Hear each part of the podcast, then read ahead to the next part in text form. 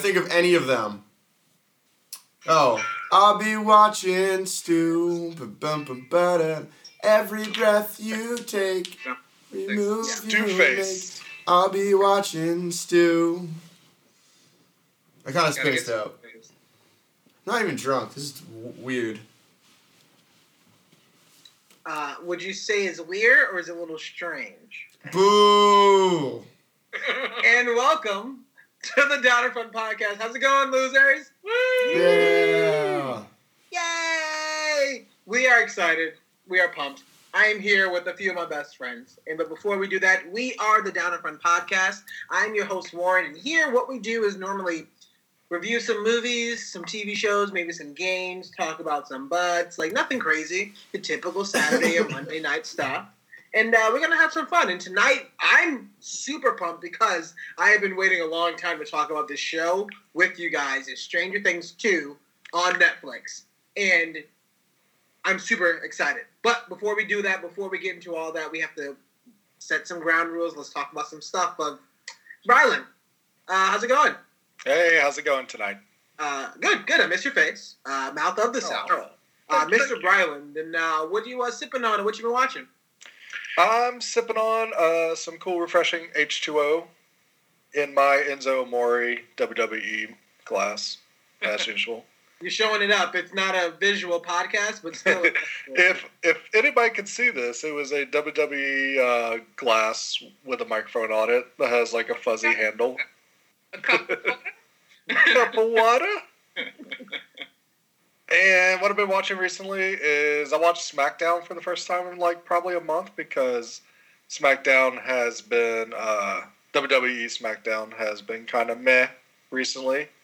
But this past weekend was awesome because they actually put the belt on a wrestler that's really good instead of Jinder Mahal, who's making the belt feel uh, just undeserved and antiquated. They put on AJ Styles, so it sets up an amazing match against AJ Styles and Brock Lesnar for the pay per view. It's going to be amazing. nice.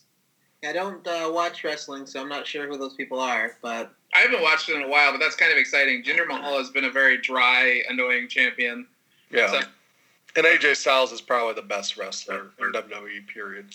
Oh, I mean, with a name like AJ Styles, he has to be. True, but he's also like one tenth the size of Brock Lesnar, so that'll be an interesting match. It will be an interesting match. well, all right. Well, as always, I'm excited for your uh, wisdom, and I'm also excited for your beautiful face. So thank you for hanging out, as always, tonight. Uh, I want to toss it over to the man who needs no introduction, yet we still will give him one. The Shredder, Mikhail Bluito. Mm, How's it going? that is my name in American. yes, it is. Yes, it Uh. I've been Uh, speaking uh, Portuguese the whole time. What's oh, up? That's real. So far. Uh, what have you been sipping on, and what are you watching?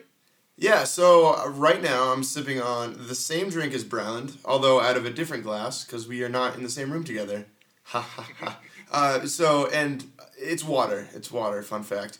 Um, what I've what I've been watching. Well, I I don't have the ability to like binge or like watch multiple things really at once. So realistically, I watched Ragnarok, and then I started watching Stranger Things, and that's about all the time I had this week.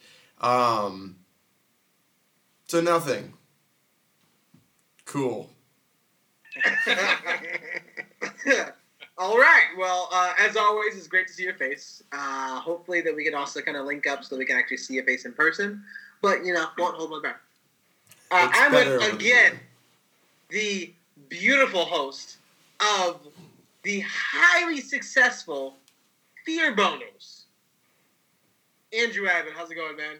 That's me. It's going well. I enjoy sharing my boners with people. Thank you. And I think you know, we're having. I'm here with Warren. We're sitting together in the same room, not drinking out of the same glass. But Yes. we are romantically splitting a bottle of wine. yes, yeah. Uh, it's it's a nice red. Um, I'm drinking it out of my mason jar mug from Dick's Last Resort, mostly just because it says Dick's on it, um, to up the romantic uh, nature of this rendezvous. Um, but yeah, I, uh, I was telling Warren I got into watching a little bit more anime, so I've been watching a little bit of this and that. I finally got around to finishing Naruto, which took me like forever, which is not really an accomplishment, but glad I got it out of the way. um, and then besides that, we've just been watching Simpsons for the last couple hours to brush up for the upcoming Simpsons trivia that's happening in Somerville next week. I'm going to be out of town for it, but I hope my team demolishes everybody else. Um, and yeah, that's what I've been up to. Go Team Abbott.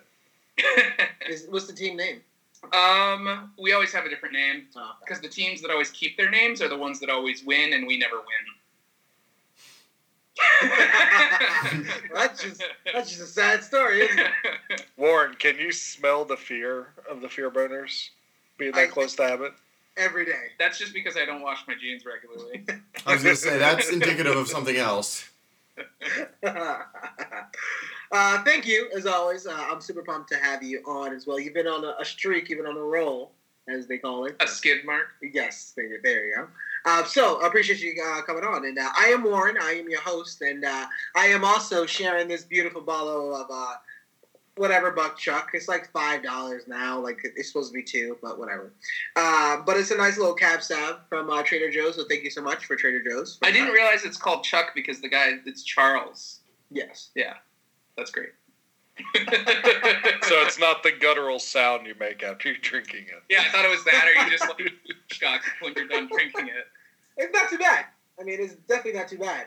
Um, but uh, I think very smooth wine. I mean, it's something we definitely had before. Uh, it's literally three dollars sometimes, maybe four or five, depending on where you are. Uh, maybe two, depending on where you are. So I would say it's like definitely a wine that you, you can't go too wrong. Or it probably a great wine you can make mulled wine out of. And it's definitely definitely coming up to the holidays times for that. So definitely kind of keep an eye out for that. Um, and for me, I've actually been on the same sort of train. I've watched a couple things here and there, nothing nothing new. I need to start Mindhunter, and I need to start these other shows that's on Netflix. Just hasn't had the uh, chance to like actually start it, but did actually get super excited. It was like one of those moments you turn the t- channel right to HBO and this movie's starting, and you're like, oh, I don't know what movie this is. And then I love me some Leonardo DiCaprio, and I love Tom Hanks, and they're both in Catch Me If You Can. Yeah. And this movie's great. This movie's great. This movie is absolutely great. So uh, I got a chance to kind of watch that. I just literally sat there and rewatched it. It's like in the middle of the day. So the thing was, it's just a great watch. It's very fun. Lots of people are in that movie. Lots of cameos. You know, we It's should have them both on the podcast. Yeah, we can. Yeah. Yeah, okay. yeah. So I mean, this uh, uh, official invitation, Leo, Tom. I mean, Tom, you're running for president, so I mean, this is going to only help you. Uh, definitely, we would love to have you on the show. Uh, we'll review some of your movies that you won Oscars for or not. It's okay. Um, and I'm super pumped about that. So, uh, I Joe know- versus Volcano review coming up. There you go. Bachelor party, bachelor party review. Oh God. I, I'm not going to spoil Catch Me If You Can, although that movie is over like ten years old. Does he It's a get great movie. I mean, it's based on a true story. Yeah. Uh, loosely based on a true story. I'm, I'm assuming. Uh, I mean, aren't we all loosely based on a true story? I like that. Also, spoiler alert: I haven't seen it. okay, well, this is the perfect time for me to not to spoil this movie. Uh, but it's a, definitely a great, great film. Um, I think it really kind of just talks through, ties into it. It's a, a lot. It's a very fun sort of uh, adventure, sort of mystery almost too, and it's very interesting how this guy or this kid ends up kind of just doing the things that he does. So I would definitely suggest it. Um, probably one of my top movies that have both of them in it. Is that the only movie that both of them are in? Maybe.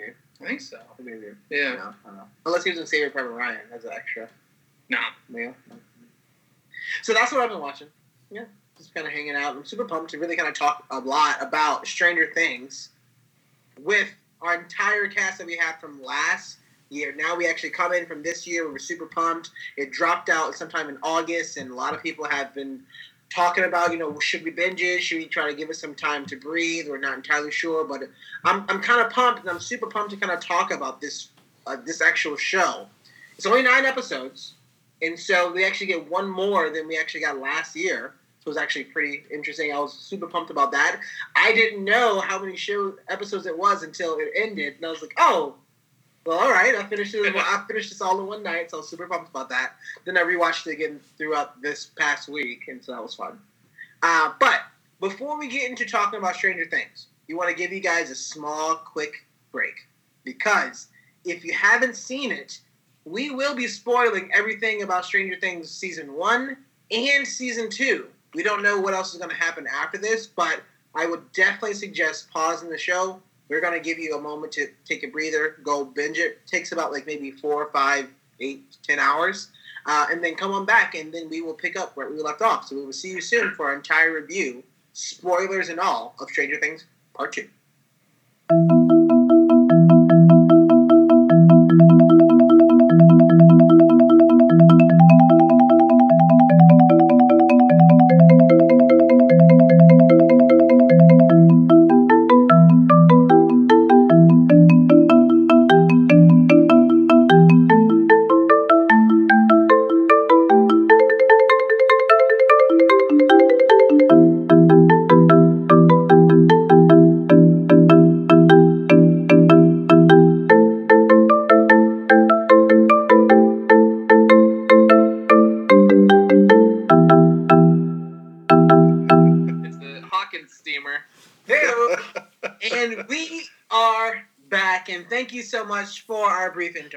We're coming back to you. We are talking about Stranger Things 2 on Netflix, and I'm pumped. I'm going to toss it over and give it the reins down in Africa to Bryland and say, Bryland, tell me some things that you actually really liked and some wins that you have for Stranger Things 2. Uh, the entire series. Yeah. So this season, like season one was also was all about this group of kids and how they came together to confront these supernatural events happening in their town. And it was really, and you had some really interesting side characters like Steve and John, these older kids uh, that were in the periphery. But it was really cool to see uh, someone like Steve come out front and actually kind of steal the season two away from everybody else, especially when he uh, teamed up with Dustin. That's like one of the best bromances I've seen in TV this season. Um, when Steve grabs his bat that has all the nails on it, just reminded me of like kind of like this is like a teenage version of Evil Dead. Yeah. They're about to walk around and just like kick uh, some ass, or it even reminded me of like movies like Monster Squad or The Goonies. Uh, just seeing Steve and Dustin team up, I could see like a whole uh, side ep- a side season or side series starring them and just their wacky hijinks, but also like teenager to adolescent mentorship. Um, I also liked how uh, Will got more screen time this time. I think he actually created probably the best anti-smoking campaign when the big smoke monster just was just driving into his face. That was nuts. That actually carried over for two episodes and was just like keeps on coming, and he's just freaking out over that. And Granted, you should freak out over that, absolutely. But he had some really cool uh, moments, like the whole idea of the spy among them uh, was really neat. That even though he was still acting like they're on their on their side, when um, the mind flayer is actually inside of him, uh, he's saying like he can hear and stuff. So he's like kind of trying to protect his friends, but also is interesting to see like hey he's also the one trying to fuck up their plans to take out the mind flayer as well. Um, it was uh, really cool to uh, uh, see uh, sean astin as bob. Bob was really cool. Nice new character. To see a new love interest for winona ryder's character. And it was really cool because he's like a definitely a foil to hopper. He's not the tough machismo guy. He's like he's the nerd. He's the um, Radio Shack nerd that like probably put circuit boards together and grew up doing that. And he like was probably like uh, Dustin or one of these kids. Like even started the Hawkins High School AV club, which they all belong to. Yeah, which was really neat. And he was probably in that high school, like seeing um, the Ryder's character from afar, and just like idolizing her and just like obsessing over her in high school the whole time. And he finally got to be with her, which was really cool.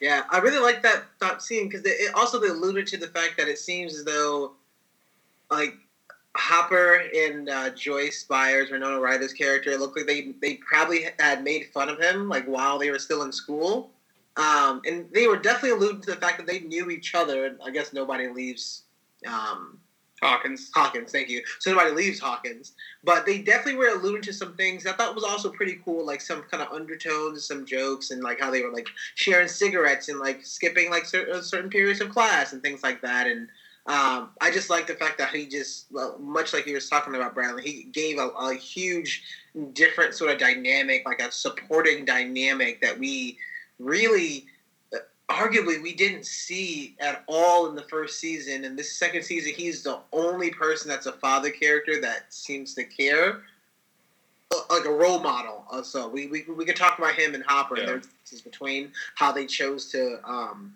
be that parent, like be that role model, be that figure. Uh, but it was just great to see that you know he just embraced it. I thought that was pretty cool. Yeah, and it was interesting because season one, Hopper is like uh, the um, he's an adult superhero. He's the one that will save the kids in the end. Not really a role model per se, but he's there to help them out. And it's cool to see like Bob's like, you know what? Well, I'm gonna here to like help you actually guide you the way and stuff. Uh, and then I thought the school dance was a perfect way to end the season. Uh, and it uh, definitely showed you like kind of set up like what's going to happen next. You got all these new relationships like Mike and Eleven finally getting together, um, Dustin trying to be the player he can be, uh, and um, Lucas and Max. That was a really nice, touching moment. That hey, you got some couples going on here. How are these relationships going to affect the the uh, dungeon party going forward? Yeah. Um, and I would say like probably my favorite episode out of the season uh, was like the one that actually went off uh, another direction, which was the uh, Lost Sister, where the Chicago episode. Is interesting to kind of like explore uh, the background of like where Eleven came from, more about like her mother and her past, and the revelation that her dad is still alive somewhere, that he did not become Demogorgon Chow in the first season. I thought it so was. that'll be I thought that was be a interesting vision. to see how to pull him back into it. I thought that was a vision that like she just said it to get her to unlock that power. Mm, Uh, no, that when they were about to kill uh, one of the scientists that worked at the uh, Hawkins plant, um, he actually said like, "Hey, he's alive." Hmm. So he gave up that information on him. Yeah, that'd be. I wonder because that's probably a question that I still have.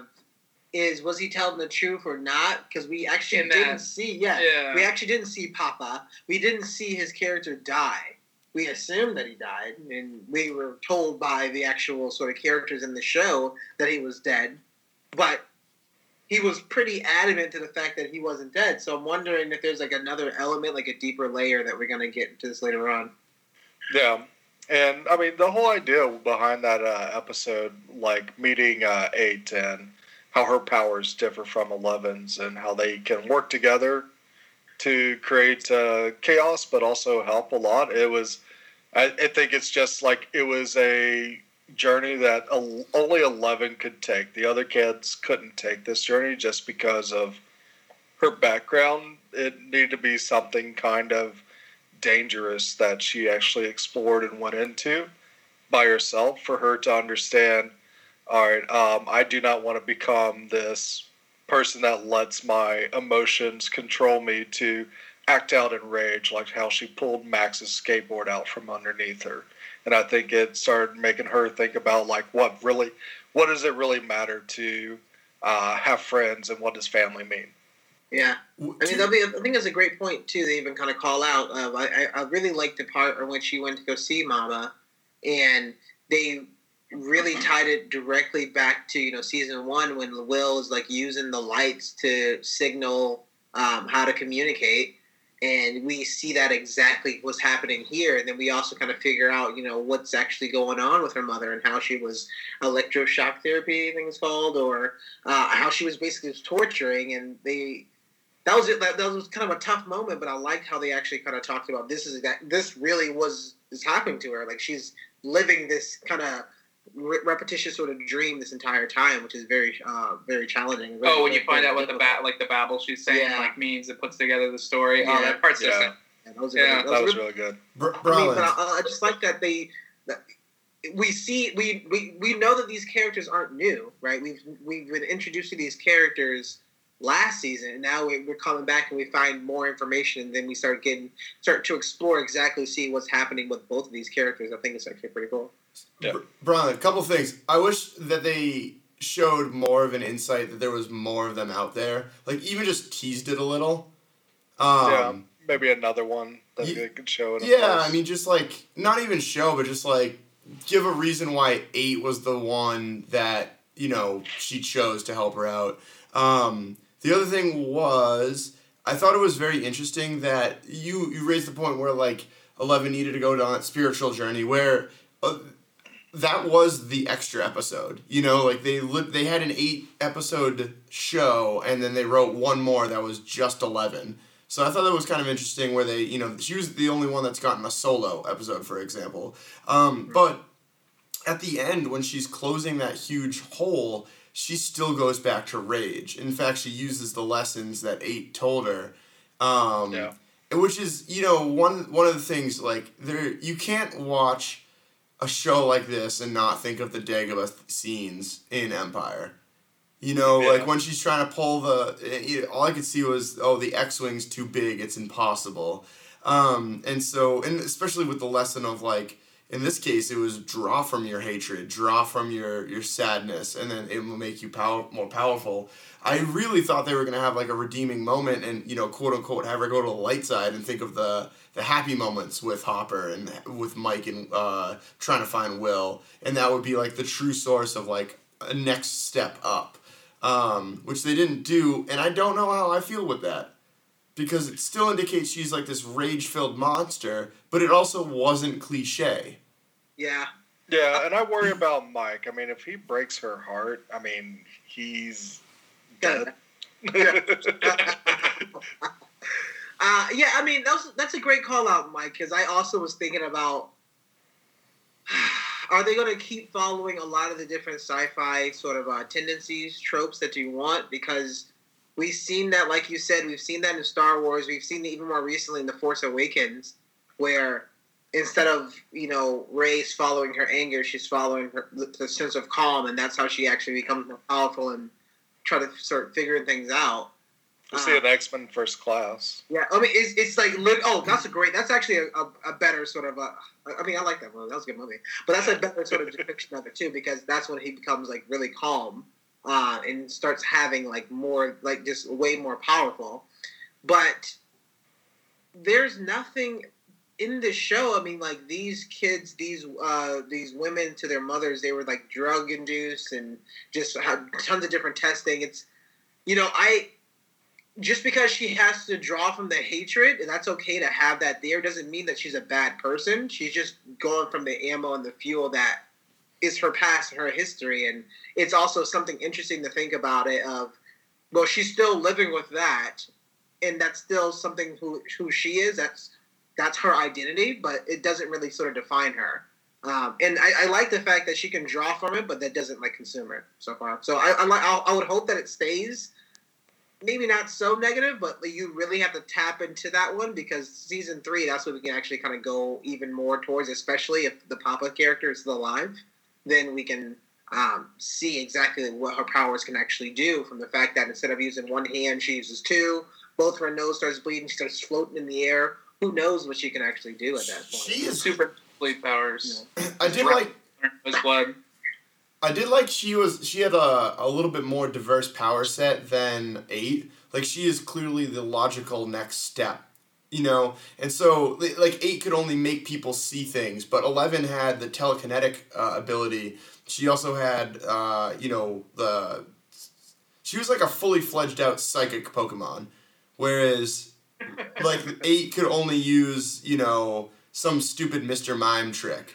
So I, Eight is Mew and Eleven's Mewtwo. Y- Yeah. Well, no, no. I'm thinking more like like they they clearly were trying to build them for different reasons, and eight kind of got like mirror move, whereas eleven got confusion, and she got like the weird sonar thing where she could find anyone in the dark.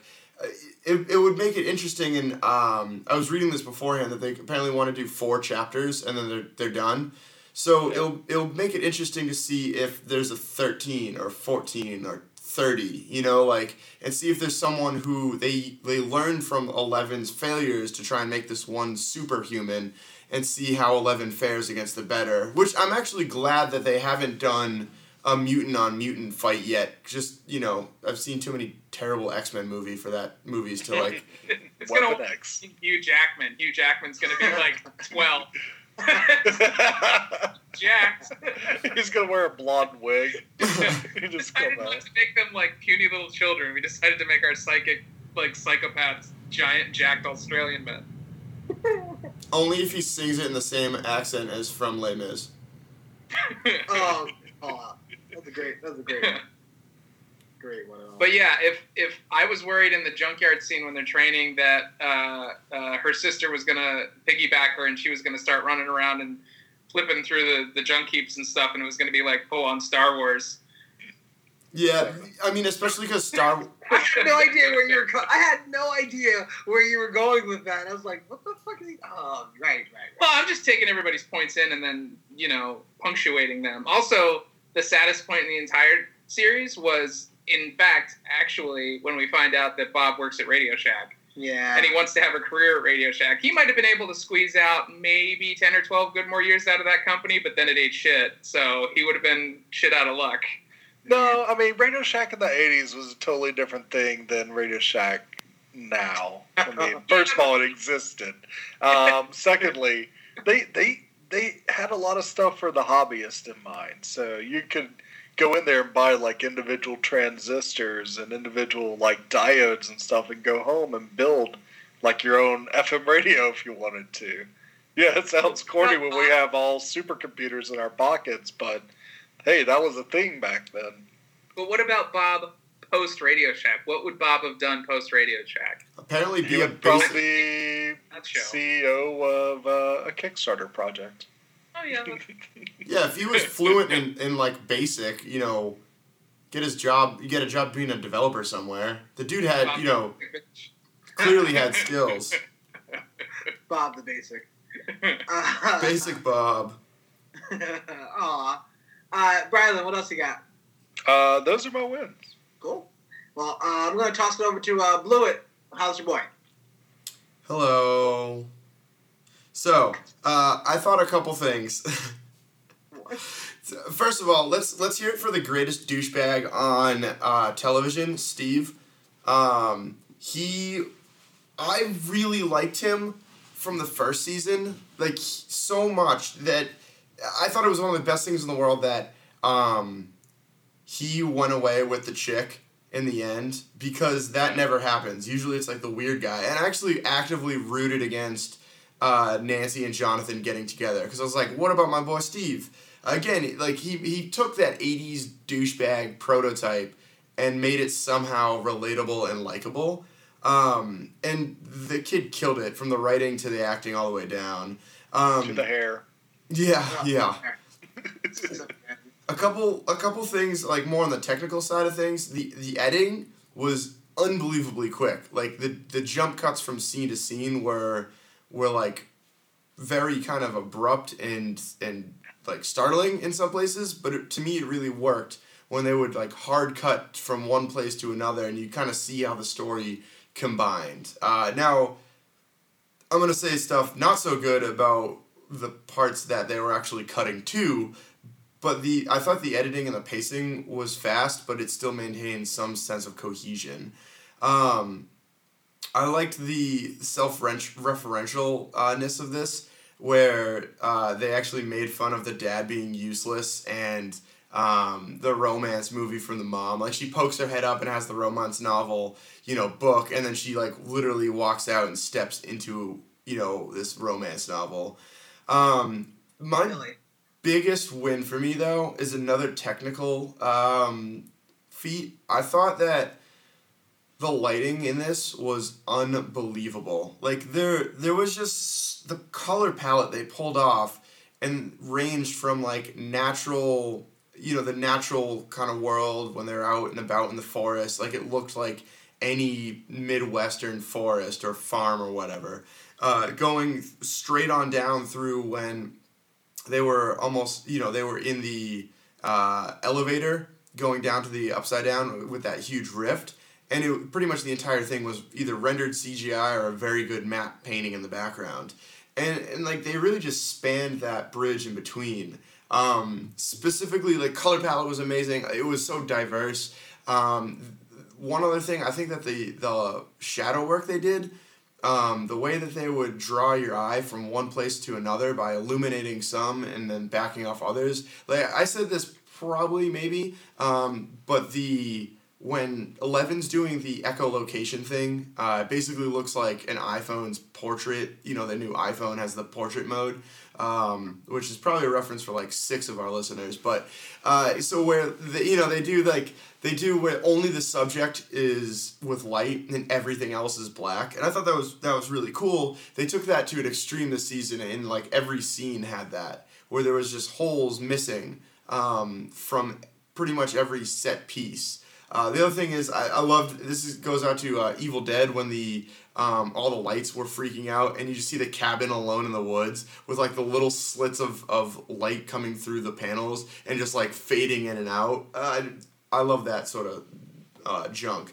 Um, yeah, that that to me was my biggest win. Not really like the most glamorous thing in the world, but um, I had some issues with other like the big things that a lot of people talk about.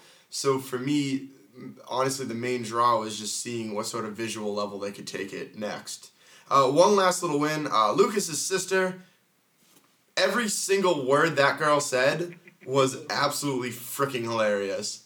Yeah. Like she, she was like the the perfect. You know, this is this is a, a show, and it's just. I think this goes to what this show really does well. Is that this show in in essence is just an homage. It's just two two people that love 80s movies and 80s literature just trying to make the best product that they could. It, it looks like an updated movie of any of those films released in that era.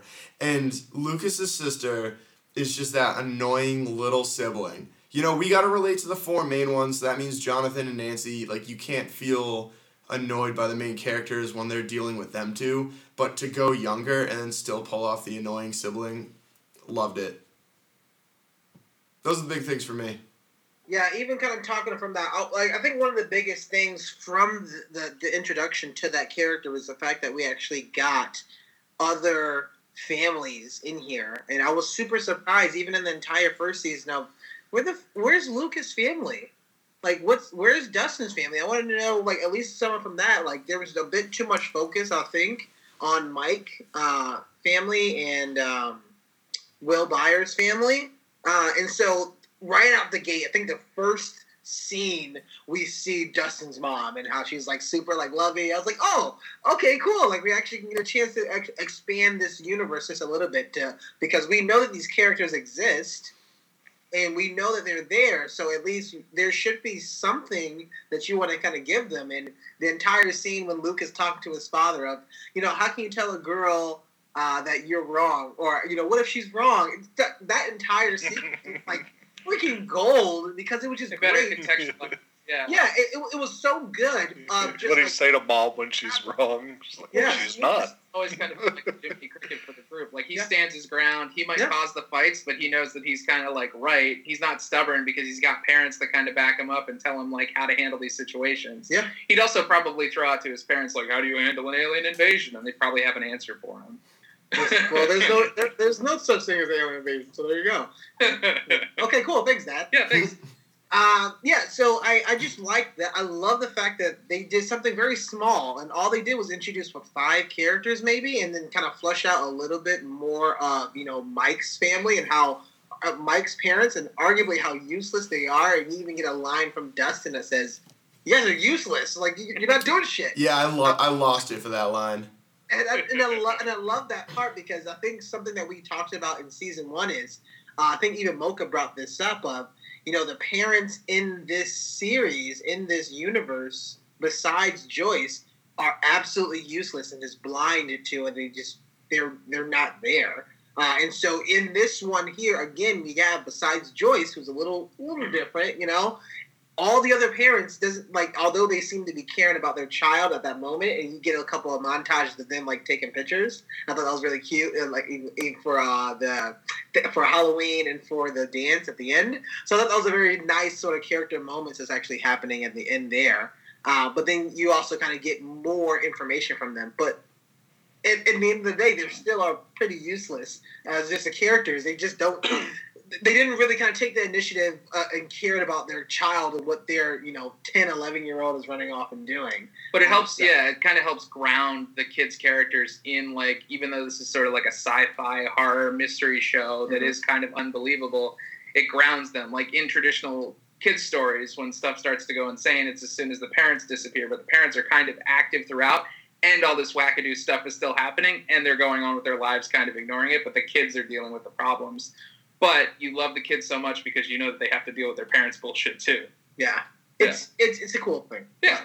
Uh, I appreciate you, uh, Blue. I'm going to toss it over to Abbott. Talk, tell me some ones that you got uh, of Stranger Things season two. Yeah, definitely. I mean, there's going to be some overlaps, um, but uh, what I love um, is that we, even though we had a great plethora of amazing characters from the first season, we were introduced to so many new good ones. And right off the bat, I just want to say we have the TV muted right now but there was a Buffalo Wild Wings commercial, and it had the lumpy arcade nerd uh, informant guy from Stranger Things in it, and I think that is amazing because he's one of the best ones, and I hope he is getting ready to take Hollywood by storm because I only see great things in that kid's future. For all I know, he might be 50 years old. I don't know. Um, 56. 56. Um, but also, you know, uh, the only bit of Barb we saw was her corpse. That's great because I hated Barb. um, Drunk Nancy is by far one of the best characters we were introduced to. Drunk Nancy was hilarious, and I think the internet needs to really hit up the Drunk Nancy memes because I haven't seen any yet, yeah. and I haven't found any yet. So we really need to get on that internet. Just yeah, I'm searching for them right now. This is, this is all bullshit. Uh, the party guy uh, who made the punch that is pure, pure, pure. that, that's me. That's who I, that's who I want to grow up to be. That's all I, of us at every party yeah. ever. We when I turn 21, that's who I want to be. but uh, Sean Astin's Bob was also uh, pretty amazing. You know, he's he's like Rudy.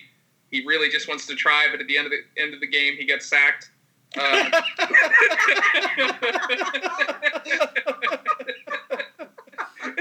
That's so good.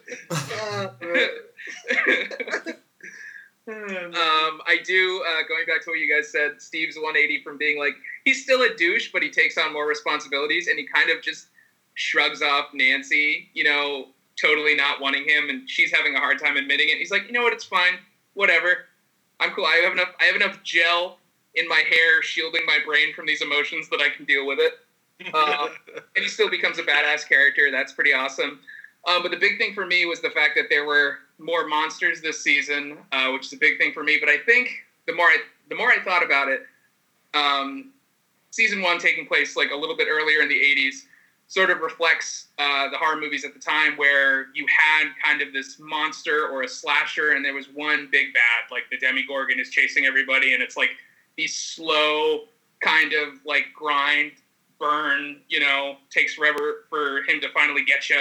Meanwhile, when you're moving into the, the mid 80s, you get these other movies like Gremlins, Ghoulies, Chud, where there's like multiple monsters and it's like kind of this big crazy fest. And that's sort of what the demodogs were. And I loved that. But it's also. like Alien versus Aliens. Exactly, yeah. Um, and then um, the other big thing was just the call outs uh, to, to other movies and the references. Like um, the part where Dart gets too big and jumps out of the box and escapes for the first time, and the music hits, and you're like, "That's totally that's almost Gremlins music." Oh, this is like that scene in Gremlins where he gives the the, the monster to the guy in the school. Like this is kind of like a callback to that. It was great. And then the scene also, um, like Mike said, Evil Dead is kind of called out a few times in the movie where the shadow monster is sort of bearing down on them. It does the crazy through the woods camera shot um, totally, totally the exact same shot, different woods, but you know, splitting image. Um, and I think that's great because they know what they're doing, obviously. And in my opinion, it's weird, but I think that this season, at least in my opinion, was uh, way better than the first season. So that's that's bold words, but I think so. I mean, I know we're introduced to all the characters, and that's always like a fun part of getting to meet everybody in the first season. But I think at this point, I think what the people who worked on this show did was they took a lot of because there was so much fan feedback. They took a lot of that. They actually put that into the second season. They gave us what we wanted, which really at the end of the day is what we want. We want to see what we want to see. So Yeah, I mean, I, can- I can definitely see that. That's some bold words. I'm, I'm, I'm interested. That's a question I'm going to ask the group before we get into our sort of criticisms, or maybe even after. But uh, yeah, that's a, that's a good point because uh, I don't know. I got more out of this season that I wanted that I might have not known that I wanted versus the first season when I didn't know what to expect. Like going into this one, I thought I knew what to expect, and then I was like pleasantly surprised more so. I was like, Yeah. wow, this was a lot better than I thought it was going to be. Oh, Not that I thought it was going to suck or anything, but you know. That was it. Uh, and then I'll end with my wins. I'm not gonna. I'll, I'll go ahead and like kind of glaze over a couple of these uh, sort of repeats that we already have. Um, love Bob. Bob's superhero by far. What Bob? You're the true MVP. The fact that you know how to do basic, and they even get like we know that this uh, this started in 1984, and there was a quick call out to an Apple computer and how he's actually reprogramming everything, which is actually pretty cool. Um, I just loved his character. I mean, I think when we're introduced to his character early on, we're like, this dude is corny.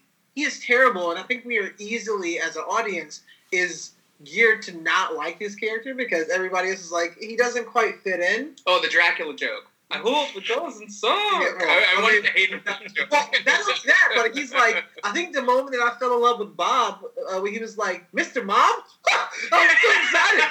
And th- at that point, I was like, I love this guy. He can do no wrong. You know, he told he's the only person to kind of tell Will actually advice on what to do. Yeah, good advice if you're like facing a bully or something. Yeah, like that. or fa- like I mean, he it, it probably wasn't the best advice, but everybody else, and he even Will mentioned something like, you know, stop treating me differently, like I'm the same. He treated him as if he he just wanted to help. He was trying to give him some words of encouragement, be that father figure, be that parental figure that arguably Joyce needed to be, but she wasn't, and any other actual parent in this actual show needed to be that, but they literally didn't give a shit about their children. Nancy and freaking um, John were gone.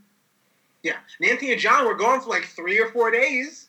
Got abducted. It went over like they. Nobody has any idea what's happening to them. And every time John would call back to his house, the phone would keep ringing. So they it's, banging. yeah, so it's it, they, they banging. Yeah, They so- banging. yeah. it's I mean that's one of the, that's why I really like Bob. Like Bob's superhero, like he made like a crazy, like a, a- amazing sacrifice that he was way out of his league for, but at the same time he still he still did that. Um, so I, I love his character. I just love everything that they introduced about how corny he was going to be, but he was just being a supportive dude who just got caught up in the craziness. And I'm glad, arguably, I'm glad he died because we needed somebody that we care. I, I knew he was going to die. Uh, arguably, I knew he was going to die. I was like, it's something, something. He's he's too likable at this point. He's going to have to die. Uh, sorry, Hopper, but be careful, bro. I think you're next up. I'm just saying. Um, Yeah.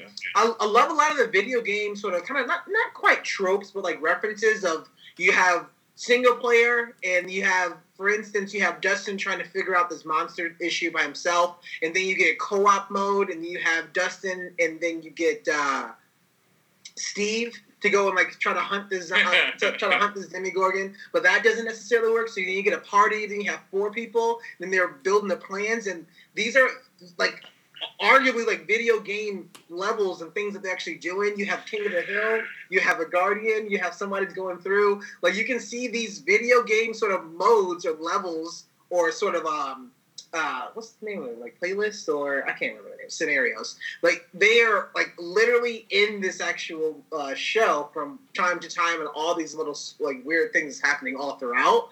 Um, and I think one of the best moments I liked was Eleven is actually closing the gate. You have Hopper protecting her and just mowing down all these others like demodogs like all around her. And I was like, that's that's a great sort of mo- necessarily kind of moment. But that was pretty cool. Warren, Warren. First of all, I, again, that scene can't be understated how absolutely beautiful it was with the silhouette of her, like with both hands out, and then him just like turning around, just blowing, you know, demodogs away. Um, That was that could be like a desktop wallpaper um, for you know my your living room. Um, the one thing I would say, you know, it's funny. I wrote down uh, a con about that exact thing, and I didn't even think about it because I didn't read your, your pros until I I wrote down my con. Um, I felt that they did a great job of having that central narrative um, in the first season where they start off playing Dungeons and Dragons and then it kind of evolves and they kind of tell you parts of the story before it happens by using Dungeons and Dragons and then at the end the whole thing makes sense as a D&D thing. Whereas I felt like they could have gone bigger with video games because they went to the arcade a couple times where like Yeah. they could they could have talked about that and almost laid out the like they didn't have to do the exact same thing where like you know they had to climb a bunch of ladders with barrels falling down on them so they could beat up a monkey like you know they don't quite have to do that but like i thought they could have done a little bit more to like really make it seem like hey this is how we're going to organize this season Uh, now i'll give you that's a good point i didn't even think about like the whole co-op and like all that fun stuff and single player king of the hill but i don't know a little bit more references to like power ups. You know, like Yeah. power ups are distinctly a video game thing, like health packs. You know that Yeah. that could have been. I mean, a, lot of that stuff, though, from what you're mentioning, like I think they're transitioning out, right? Like season one, we see a lot of board game playing. Season two, now we've got a lot of like, like you just said, like arcade electronic games. And so with these arcade games that's being happening for right now, like you, there's not like the Call of Duties. There's like a bunch of other games that's necessarily there. They really mentioned Dig Dug a lot, and um, they really kind of go into some of these video games, but like it's still very like tower based. So I, I mean, it'll be interesting to see like the next time this happening if it's going to be like actual at home games and yeah. you know it's be necessarily kind of Well, crazy. Yeah, I mean, even the stuff you were talking about, like they had single player and co op arcade, but I don't know. I don't know if they had like King of the Hill or any of that fun stuff. I, I don't think arcades could really do it. I mean, probably. I don't. I, I didn't go to play the arcade games a lot, but I'm assuming they have something similar to it. I have an arcade in my basement, so I'll. No, I'm just kidding. one of the things I was going to say as uh, uh, uh, a minus for me was the fact that they didn't have as much um, D&D references, but I think that lends to what you're saying is like as the 80s progressed, D&D became less prevalent and then video games started to become on the rise and I think that's sort of the transition that happened there was like you were saying like some some of the themes like Dig Dug I think was just big in general because of like the the theme of like the tunnels and like everything happening Yeah. and like Well, even from that, like uh, I'm gonna, I'll, I'll toss you into that. Is I thought it was very interesting of a lot of these throwaway lines and a lot of these like a lot of this dialogue that the teacher, I can't remember his name, but the science teacher was talking about of like biology and like minds, and stuff like that was actually what's what was happening. There Yeah. was some crazy foreshadowing that was happening in this actual show. So I thought that was kind of fun. But I think it's also interesting of season one they start off playing Dungeons and Dragons. Season two they're scrambling to get some coins to go to an arcade. And I think that's a nice like sort of progression. going. Yeah, I'm Not not even- I'm not like, even- raising the stakes of things. I'm not even looking for the references. Like I don't need them to be like, oh, and then like I went and played Teenage Mutant Ninja Turtle. Like I think that it would have been, it would have been nice to see just more thematic references, like they did with Dungeons and Dragons. I, I just Yeah. c- they could have been Yeah. a little bit more over the top with it, just to Yeah. keep consistent with that because you're right. It did transition away towards you know video media, um, and I think they could have supported it a little bit more. I'm almost so I love the fact that they ended on the school dance because that is so deliciously '80s. Um, that being Yeah. said, I would have also loved to have seen them at the arcade as the final scene with Max Yeah. fully incorporated as a, a member of the group, all sitting around playing video games together. Because that's how Yeah. the, the first season ended, and again, it would have just tied it together a little bit better. I- it like I, I like that point. It, I think it could have gone gone either way because they progressed the story of you know how games are played and how this party is going to be like behaving. But now we also see that these kids are slowly growing up. Uh, so not not to say that they're not going to play any more video games. No, but this is probably the first dance that they're ever going to go. Well, I think it's the first dance, their opportunity to go to a dance and seeing how they're awkwardly kind of going there, like a bunch of nerds, arguably because Mad Max is in there too, like a bunch of nerds kind of being out and like Zombie Boy being asked to a dance for the first time in his life, like with all the shit that fucking Will was going through. Like, thank God he had somebody ask him out to go to. Yeah. Yeah, Will got Uh, laid. I don't know about that. Like, I think, I think, I think you're We'll be shuffling it begging. we'll be begging buyers. All right. Yeah. Um, Next so- season, Magic cards. Yeah, it's, it's possible. Sure. Uh, yeah, so I think that's a good or may, or Pogs maybe. oh, Oh, Pogs. yeah, who knows? Oh, Um, I think Pogs is like like, like early '90s though. No, it would be it like a is. console. It had to be like the Super Nintendo. Right. Well, yeah. I think it, maybe a Yeah. Arguably, Oh, yeah, an it could be. yeah. A, a, Oh yeah, one of the kids has. I mean, they're they're pretty they're pretty close to late '80s, early '90s. Yeah.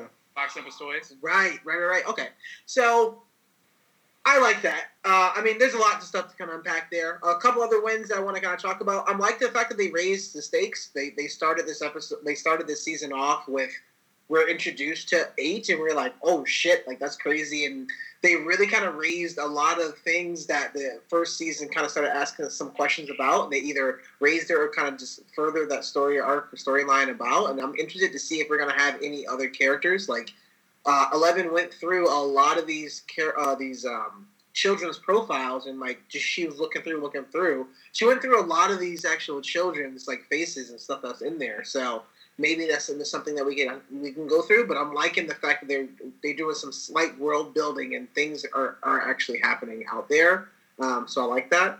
And um, I think the last thing I want to talk about is like just some music, and I, uh, I would hope that um, uh, D- Derek is listening because me and Derek went through and I we have been talking about just movie scores all the time. He mainly talks a lot about Star Wars, which is amazing. If you ever have a chance, this guy's amazing. Anyways, so we were talking about this music a lot, and I just love the I love the synths in this, but I also just love the fact that it was a combination between all these '80s references, themes, like you name it, they kind of really jam packed everything into it. And I think one of the best uh, examples I can think of, and it's funny because Sean Astin's character is in the Goonies. Uh, and the Goonies soundtrack has a couple of songs that are, I think, uh, like uh, sh- no lie. Cyndi Lauper. Yeah. Yeah, yeah, Cyndi Lauper for sure. No, no, but like this, the uh, Goonies score, not soundtrack. I'm sorry. Oh, The okay. Goonies score is taken a lot from this. Now, the Goonies score as a whole is much more French orange, much more lively, much more adventure based. So you can look at that score and think of more like Peter Pan. Like, it's way more upbeat than this.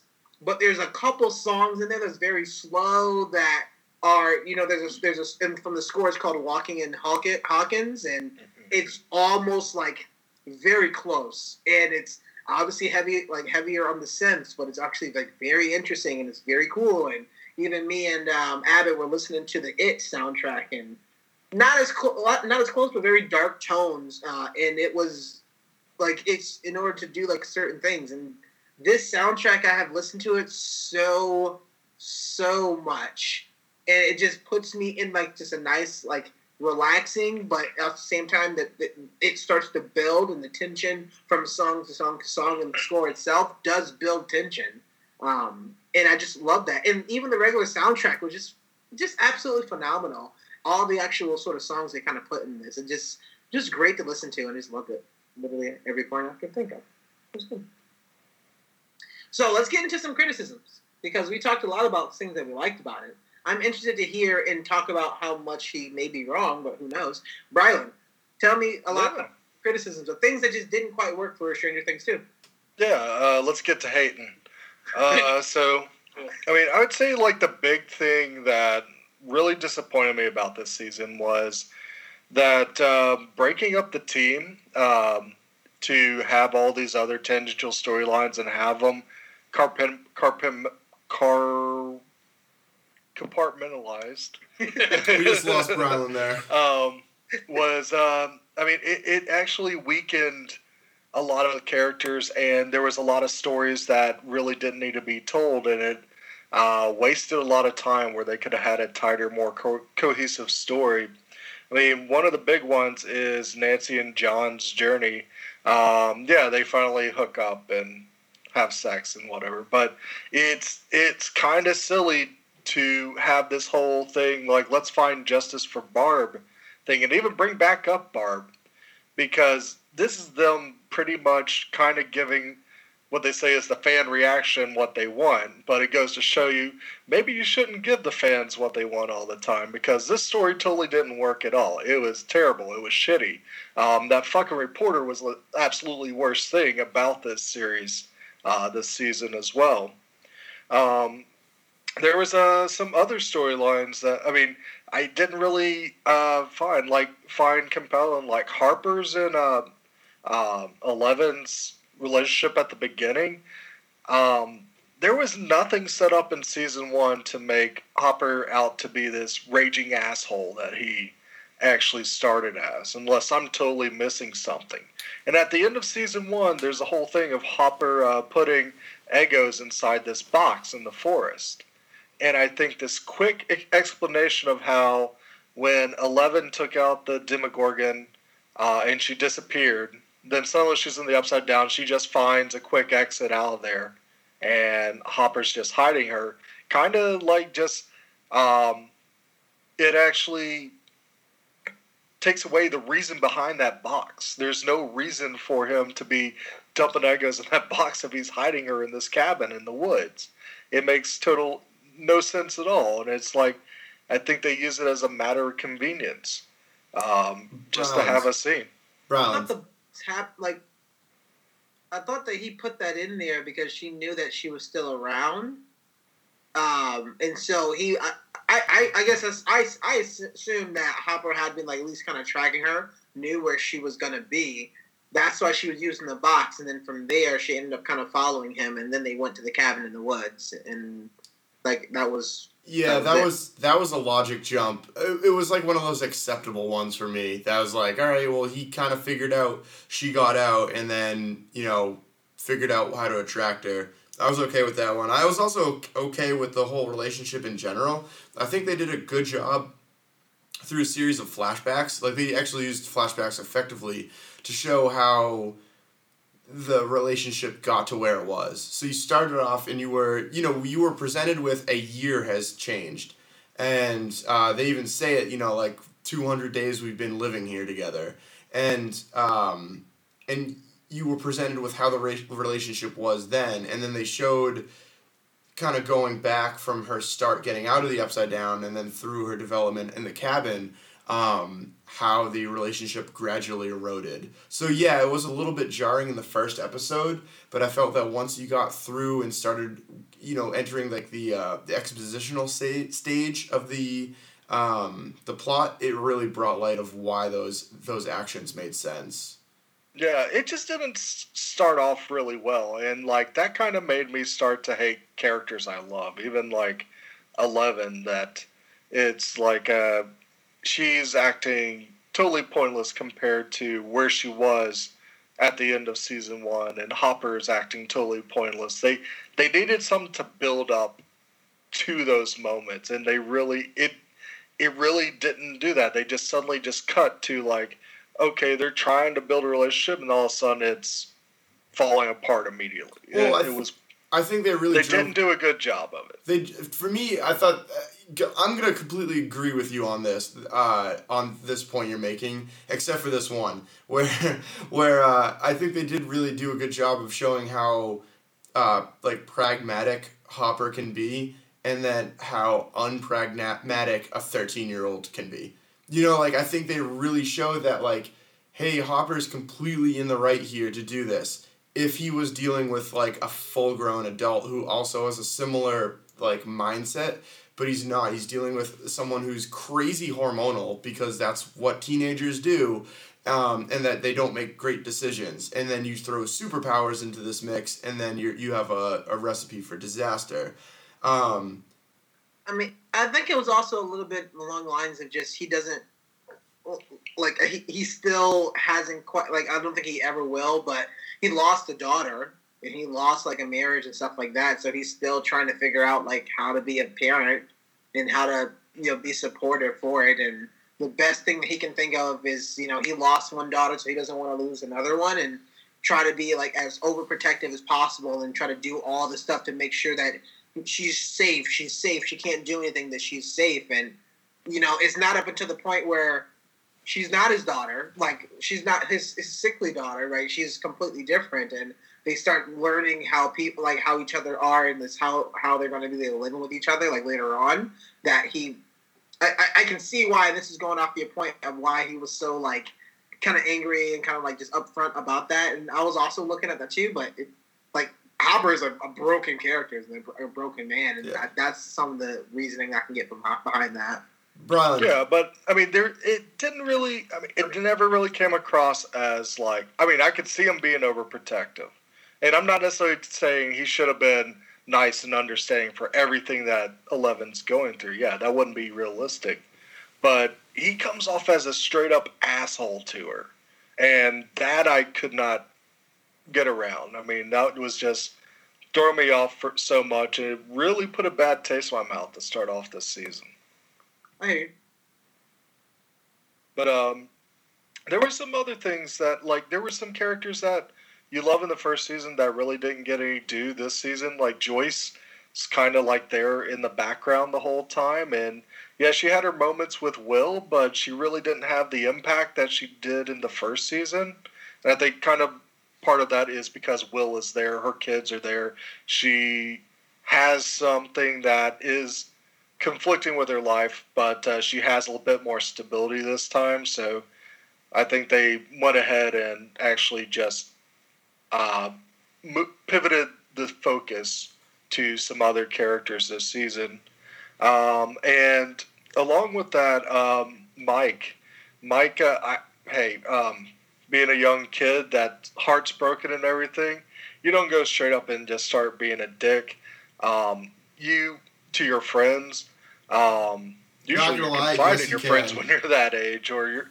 I mean, you may have like your violent bursts, but you're not going to always be like that every single moment. And maybe there was like some scheduling conflict between this and it because we saw Finn Wolfhard. He knows that he's got acting chops, and if you give him a scene, he's going to do something good with it. He did it in season one, he did it in it, and he felt really wasted in this season. And it was kind of disappointing to see that character actually get degraded the way he did as well.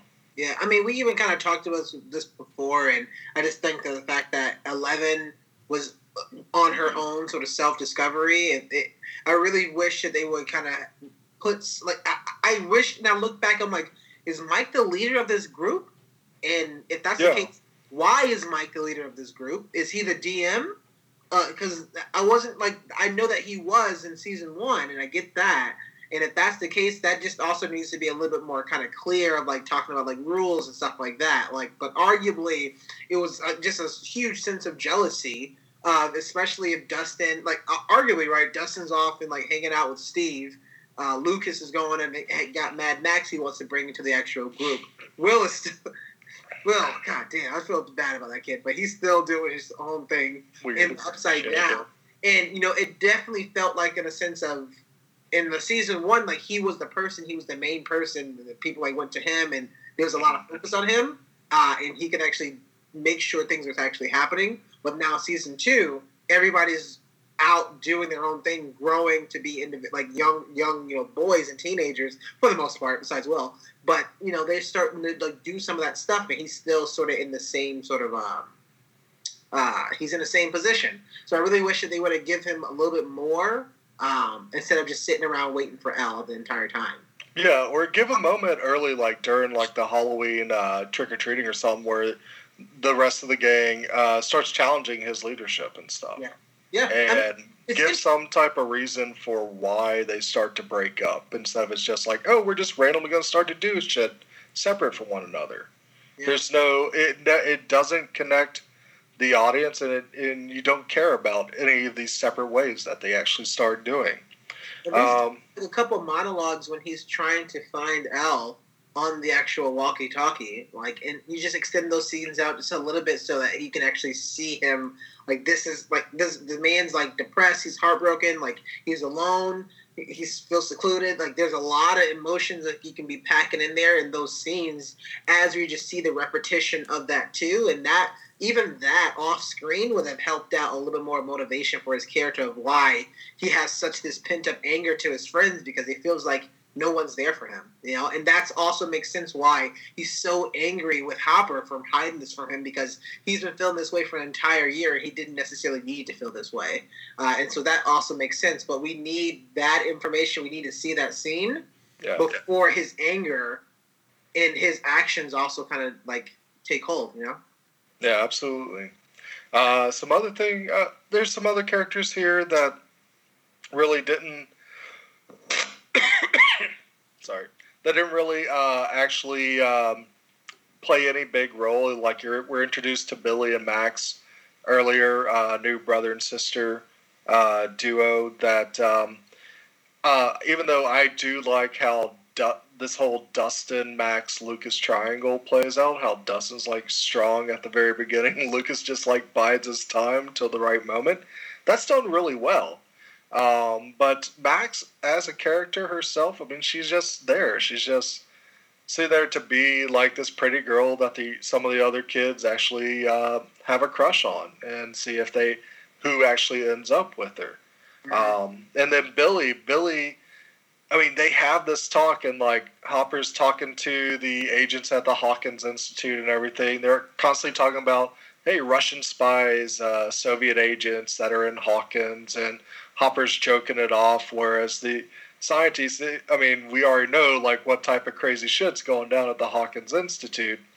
Um, that I mean, they're kind of super serious about this, and then you see these two characters introduced and they start to they introduce them as brother and sister and then you see billy say hey she's not my sister and kind of be a little over i mean not overbearing but uh, he uh, shits on her and like starts barking orders at her and stuff and you're like oh this would be pretty neat if these two turned out to be kgb agents or something. And i mean at the end it turns out to be like they just have a really shitty dad and they're half siblings and or step siblings.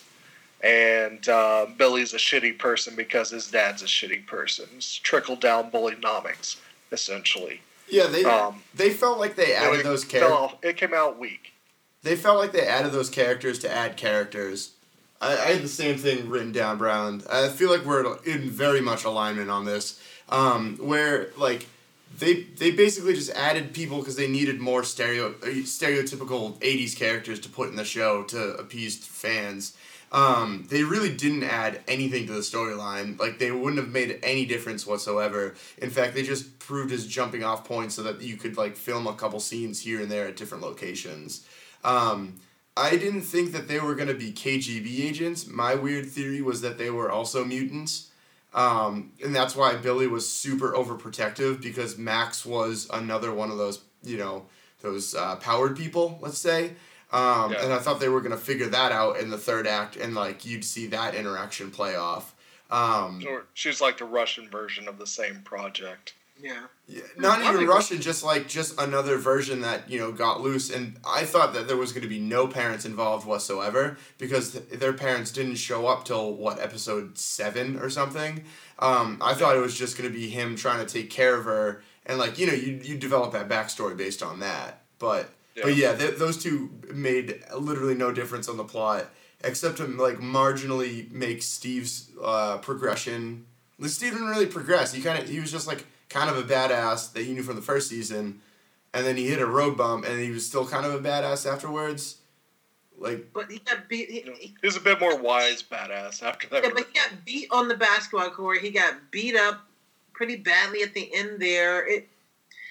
I, I, I thought for sure that the way that they were setting this up was that they were introducing Billy's character just to die, uh, because there was a, a there's a lot of reasons to hate Billy.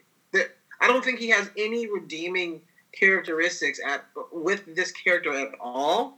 And you start you feel bad for him because you you see like the weird relationship and the difficult and abusive relationship with his father. But he doesn't do anything that you want to feel anything anything good for his character. And so I I thought what, where they were going with it is that they were just going to kill Billy because he just didn't believe or whatever, and that's how like Mag Max is kind of thrust in because she's like also has some sort of like kind of weird loss or uh, even going off of what Mike was talking about. If we would have ended it at an arcade, like you know, Mad Max would have been the perfect person to then get them more towards an arcade and just schooling them all, and that's how she's the this person. Uh, that's how she kind of goes into being this. Uh, uh, that's how she's a part of this party there. Like she's like literally the the guru of arcade games, and like she's just better than everybody there. Uh, but they I, I, they just didn't do that, uh, and I, I thought it was kind of confusing to me that I felt like those characters were just kind of um, for the characters' motivation themselves is a bit wasted, but you know, for Lucas' motivation, sure, a little bit, like you were saying, a little bit for Steve, sure, but it, even Dustin and how he wants to kind of grow on his own, sure, okay, but for themselves, it, it was it was kind of weird. Yeah. You guys are saying that now, but I think uh, considering that they're both still there, like I have some of the same gripes. Like Billy was kind of useless considering how much of an asshole he was throughout the season. I thought it was going to like culminate, but. Uh, you know, we don't know. Third season, it could be revealed that like they are all Russian spies and the parents are their handlers. Some crazy bullshit. It I feel like Stranger Things has, for me at least, the vibe for me has always been like, don't trust anybody because nobody is necessarily what they seem. Because I also thought that like Bob was going to be a spy. That was the big thing for me. Is I thought he was going to be like put in there by the Hawkins Institute to keep an eye on Joyce and Will, and like that was going to be a twist. And then when it didn't happen, I was like, oh, okay. Yeah. okay, Rudy. Yeah. The the other thing I thought that yeah, was they really didn't have any like illuminating payoffs in this season. It was the other thing. It, I mean, everything came out kind of very mundane. Well, the other thing I thought was a bit strange was, you know, why did Billy hate Lucas in particular so much? And you and I talked about yeah, this. yeah. We, we talked about this a, a bunch. And the first time I watched it, I glazed over. It. I was like, oh, okay. Billy doesn't want to want Mad Max to hang out with the nerd so that she's not associated with that. And then I watched it again and I had to stop and go back and I was like, well, wait, the dialogue that he used was talking about his kind, his his don't hang out with his type or something like that and like physically goes and attack Lucas and I was like, are they talking about some like undertones of racism here or what's happening for right now because that wasn't really a thing in in the Stranger Things like universe. Yeah. Uh, but this family came from you know, California, and they kind of uprooted into Hawkins now. Uh, so are they bringing these things that we just haven't seen before in this universe? Um, it, I was very, I was very confused about that. I wasn't sure why or what they were trying to do I was, that. Um, I, so I was kind of, I, I wasn't sure. I took it as just like he didn't want him hang, her hanging out with anyone. Like, and Lucas just seemed to be the one that was kind of closest behind her. Yeah. So, and you know, like he was the only one. So the reason I think he beat him up, eh, you know, in the house is he was the only one that he saw at the arcade. You know, like he he just kind of stood out. Um, eh, I mean, like the scene that he's talking about Lucas particular, not like all those kids, right? The scene that he's talking about Lucas in particular in the car. That was the scene that I was like, Oh, yeah. Is that, is that racist? Is that racist? Yeah, I got I got weird eyes from it too. I feel like he was kind of being like, "Don't hang out with black people," and it was the first because I've only seen it the one time, but like it even came off to me in that one instance, being like, "That's kind of fucked up." And Wait, it's that like we're taking more like we're more caught off guard and more upset about that. It's like that like the fact that suddenly this kid is racist bothers me more than the fact that there's monsters. Like I'm more upset at this racist yes. kid than I am at the monsters yes. existing. There's, that was... there's happening. Some, come on, why are we talking about racism here? There's fucking monsters killing Barb, who no one cares. Well, about. the monsters can be. racist. the monsters are probably racist. Too. The monsters are racist because only white people die. Oh yeah, yep. True, true. They just eat people, so maybe they're specious. Shut up. no, they eat cats. I mean, maybe they were trying to make him like an um, an homage to the bully and Stephen King's It. I don't know. They, it's it's hard not to parallel these two because they came out so close, and also it is something from the '80s, and like that bully was a racist son of a bitch in it. So yeah, who knows? I mean, Bill, it just didn't make sense why Billy was there. But that that bully also ate it spectacularly at the end of that movie. They did. Spoilers, for, guys. Gosh, people haven't seen that. Uh, Bradley, anything else?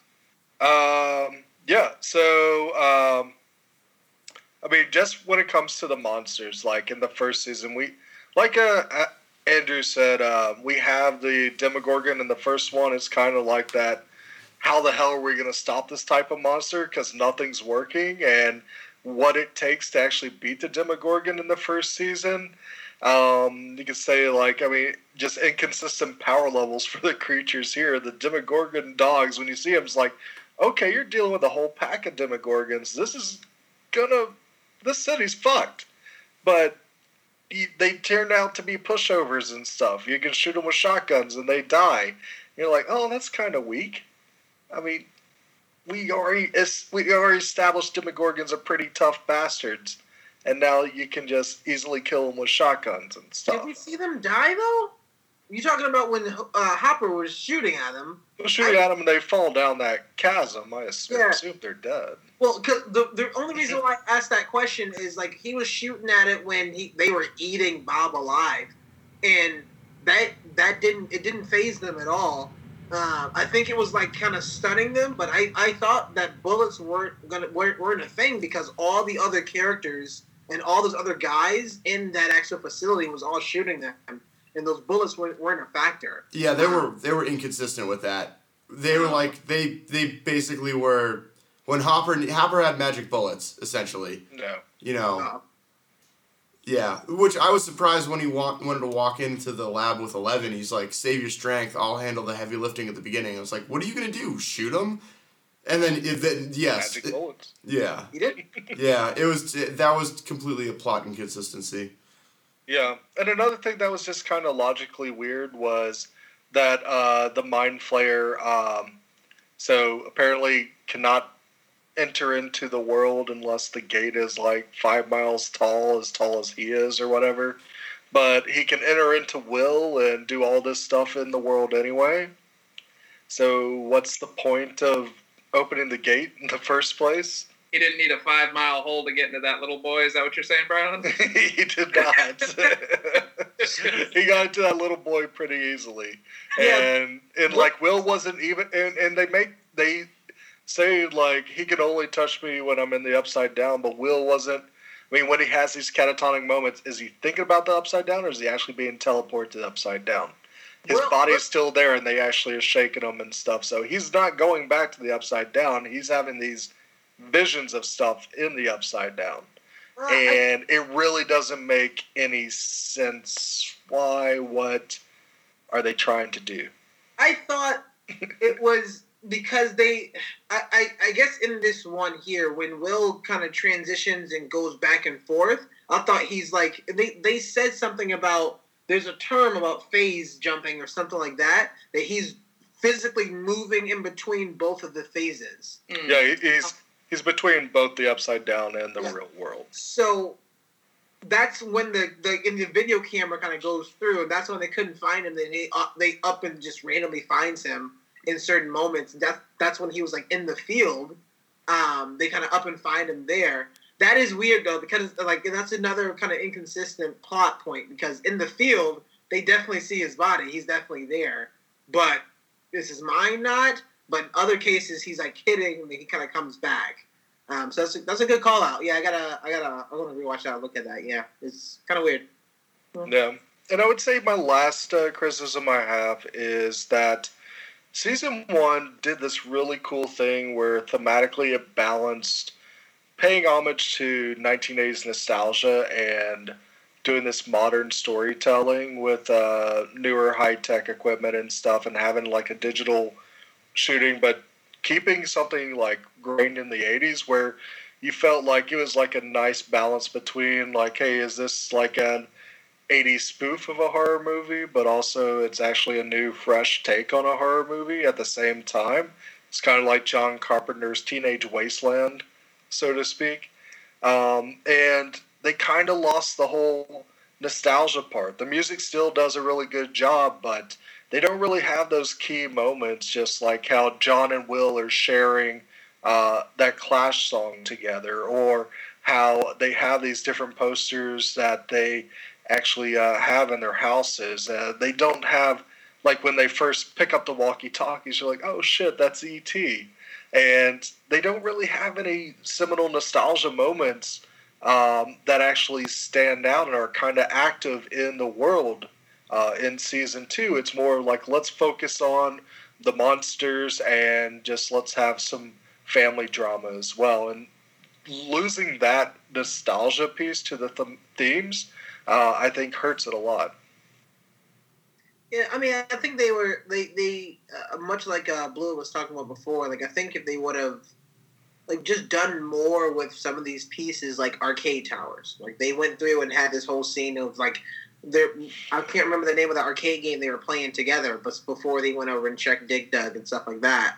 Um, but they had went through the score storyline of this in the in the arcade. And I, I, yeah, I wish there was more stuff like that. They they could have done it, but you know they talked about hair a lot, so that was good.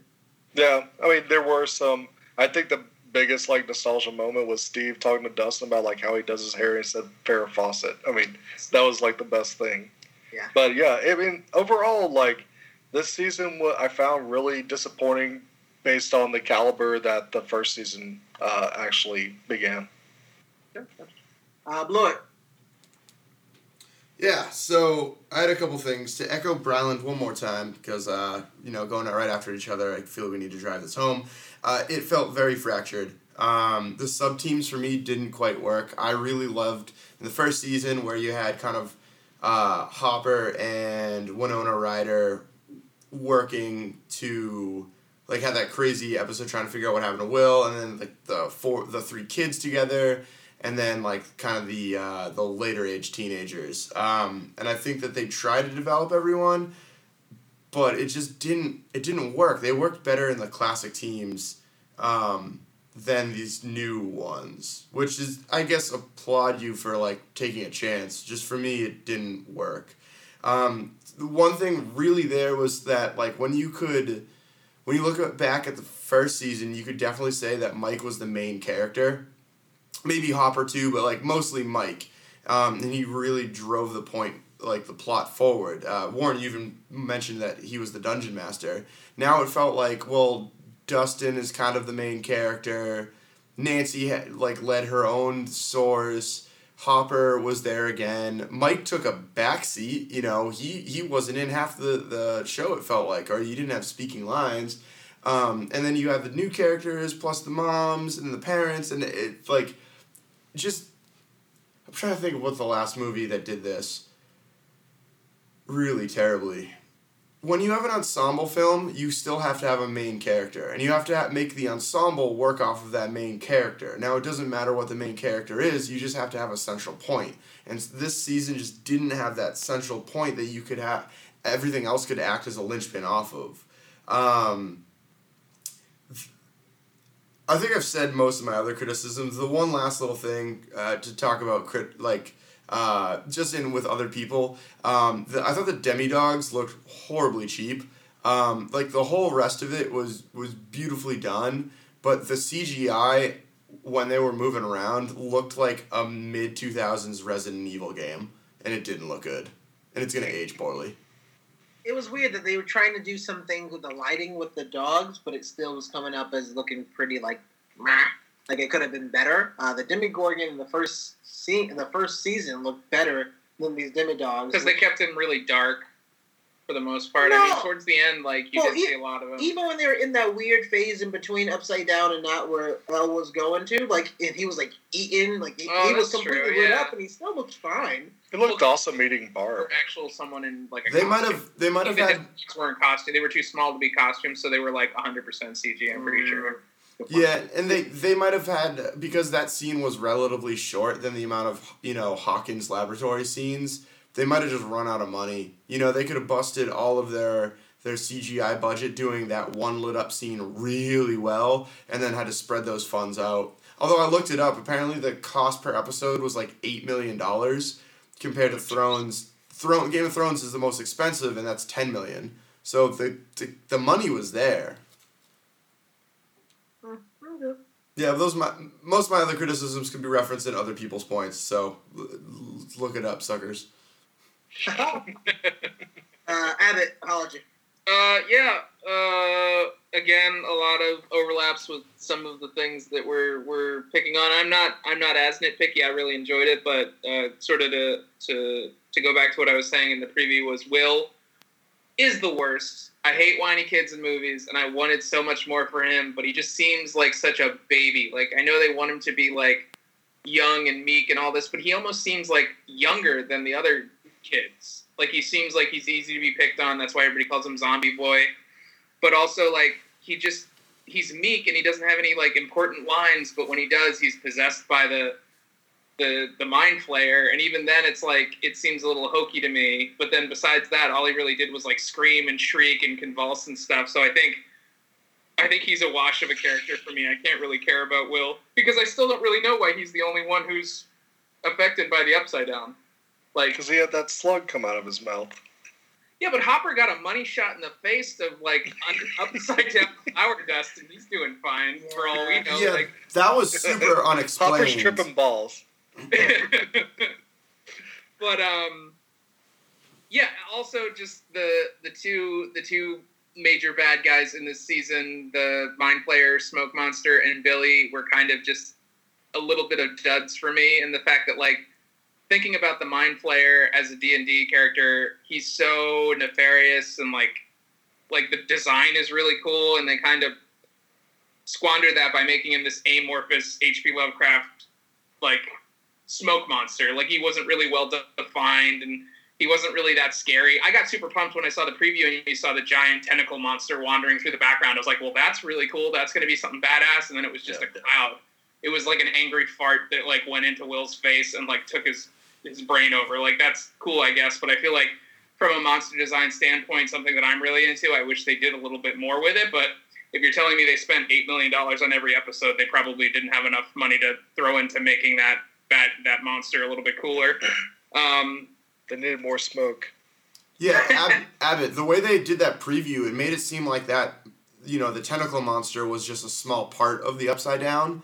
Like, oh, you only saw the Demogorgon, you have no idea what else is out there. And as it turns Yeah. out, he is the only thing out there. you know, and it almost that's where it almost feels like for the most like for me at least stranger things is still this idea that's evolving. They're sort of making it up as they go along. Like i know you said they have this grand plan for potentially four chapters and then they'll wrap it but i feel like some of these things are still just occurring to them.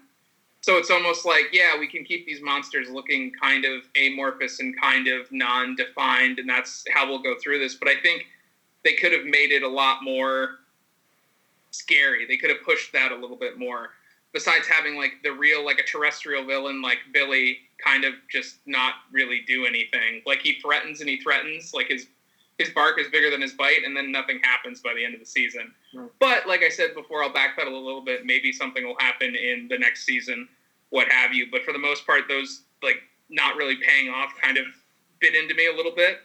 Um, bringing back Barb as like a like a side thing. Her parents just seem really dumb. Like I know, like I can't imagine what it would be like trying to figure out like what happened to your dead daughter, or like they don't know she's dead, like. And that whole thing seemed like an afterthought, but they wanted it to be this thing to progress Nancy and Steve's story, and then that kind of fell apart because then Nancy kind of disappeared for a little while, and she was sort of there but not. Um, and like the whole ending it on the snowball uh, or the snowball, I guess, for me was. Um, I was like, what? I get snowball, then it's amazing. There's many definitions to that. Um, but like, I know they talked, like they talked a little bit about it. Mike and Eleven talked about it, and like, it would have been. I think that was a big fan service thing. It was another one of those things where I said before they're listening to us and they're making us give us what we want, but like that's not.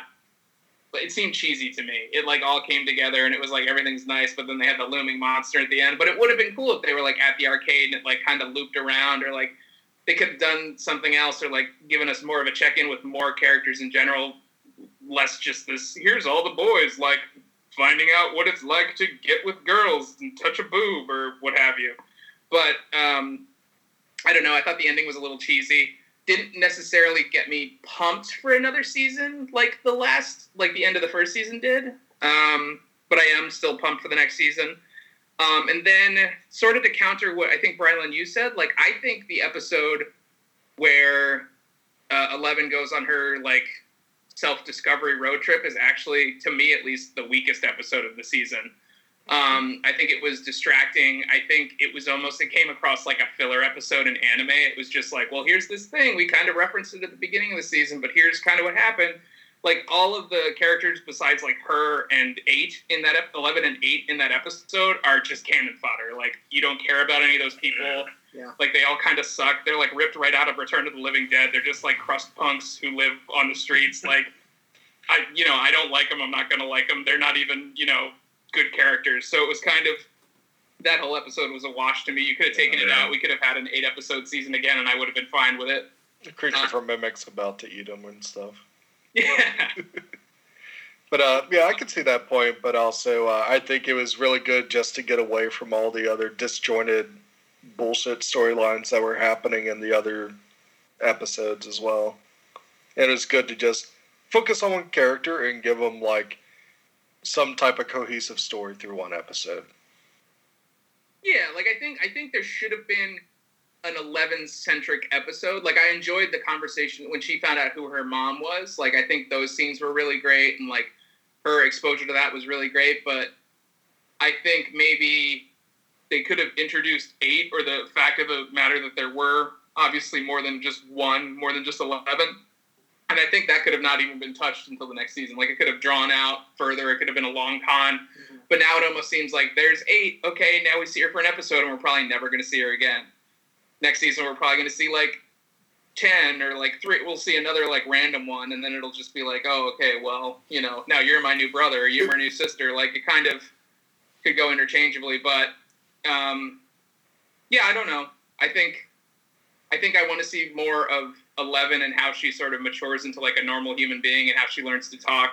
Like for me, the the best part of that episode was her coming out of it looking like a like a hair slicked badass, but also the fact that she learned the word bitchin. Bitch. Yeah, like, that's it. That's all I got from that episode was bitchin. So good. Uh, yeah, I mean, I think one call out that I would make from your points there, Abbott, was I, you know, if we would have had like a scene, if they go into the snowball, the snowball, uh, if they would have went to the snowball, they would have had their dance, they would have done their like their thing, uh, everything would have been the same there, and they would have been like, oh, well, like that's it. It's like, oh, how, what time is it, right? And it's like, Yeah, oh, we only have like 45 minutes till the arcade closes. Yeah. Then they all It go. could've- Into, yeah, like, that like- wasn't the end, it Yeah. would been okay. then they all like- want to go into the arcade, and at the arcade, at the shadow monster, not the smoke monster, they said it. Or they many find out that the, the lumpy nerd guy is actually is the, shadow monster. It's weird. But oh, the Cheetos guy? it would have been like looming over the arcade and not the school because we actually weren't even at the school. Uh, well, I guess For the- was- the- yeah, for yes, the balls. The, He got- the snowballs they were. Oh yeah, For the sm- no, he got possessed at the school. But I think that would have been if there would have been like some like middle ground there. Yeah. um, I think that would have been a, a, little bit more sort of like just believable and like more true to the characters. And I think that's another heart from what uh, Blewett was had talking about before. Um, instead of like giving us one or the other, just give us a, a mixture of both because I'm sure they would have then ran and tried to get to the arcade as quickly as possible. And you know, Steve would have drove them or uh, Joyce would have drove them. Like somebody would have necessarily drove them, and it would have been awesome to see. You know, Eleven play her first arcade game. Or then You they know? find out that like the high score in Dig Dug suddenly Mad Max is two, and the first one is like Smoke Monster. Smoke Monster has Shadow a high Monster. score. Shadow Monster. Shadow Monster. Who's this mind flayer? So, Smart. can, I just looked something up because I was intrigued on this. This has nothing to do with anything anyone's talking about. Do you know who Billy is? Yeah. The actor? Yeah. The Stranger. The Red Ranger. The Red Ranger. That's Well, that's actually that's a good point because one of my only my only other uh, uh, Cons? cons is that uh, the other Power Rangers didn't show up and they didn't fight the Smoke Monster and the Megazord. No, but really, the fact that there is so much uh, uh, tension between uh, Billy and Steve, I really wanted that to pay off in some like weird like Billy is in love with Steve or like there's this strange reveal where you know things potentially happen between them. There's a lot of stuff about it online, and I think it's like that would be that would be an interesting turn. I think it's going to be. I mean, know- they showered together. So. they did. They did. There was a little. We didn't. We don't know what was happening off frame in that in that scene. Yeah, we Was Billy smoking a cigarette while playing basketball? No, I don't think. He was doing that while he was working out. I I used to feel like he had like the perma cig every time. Like he was in the shower, cigarette smoking. in the shower, just completely wet. He's still just like a cigarette hanging out. of I used to I used to play ultimate frisbee with a kid who would light up uh, in the middle of it. He would be playing defense with like a butt hanging out of his mouth. Oh man, if I had a nickel for every time I had a butt hanging out of my mouth. There you go. You'd have a Uh, nickel later tonight. So, uh, my criticisms actually have already been said. Um, I guess the only thing that I would just kind of reiterate uh, was going off of Avid's point about like a lull mem- moment, and I really wish they would have maybe reorganized, and I would have. I think it would have felt a little bit less disjointed if this scene, this uh, this season would have started off of El running away, doing her self journey, doing all that stuff, and then necessarily kind of coming back. And when she comes back, she necessarily like that's when all this other stuff like starts happening. I, I think it could have been ha- like these things could have been happening simultaneous because she didn't.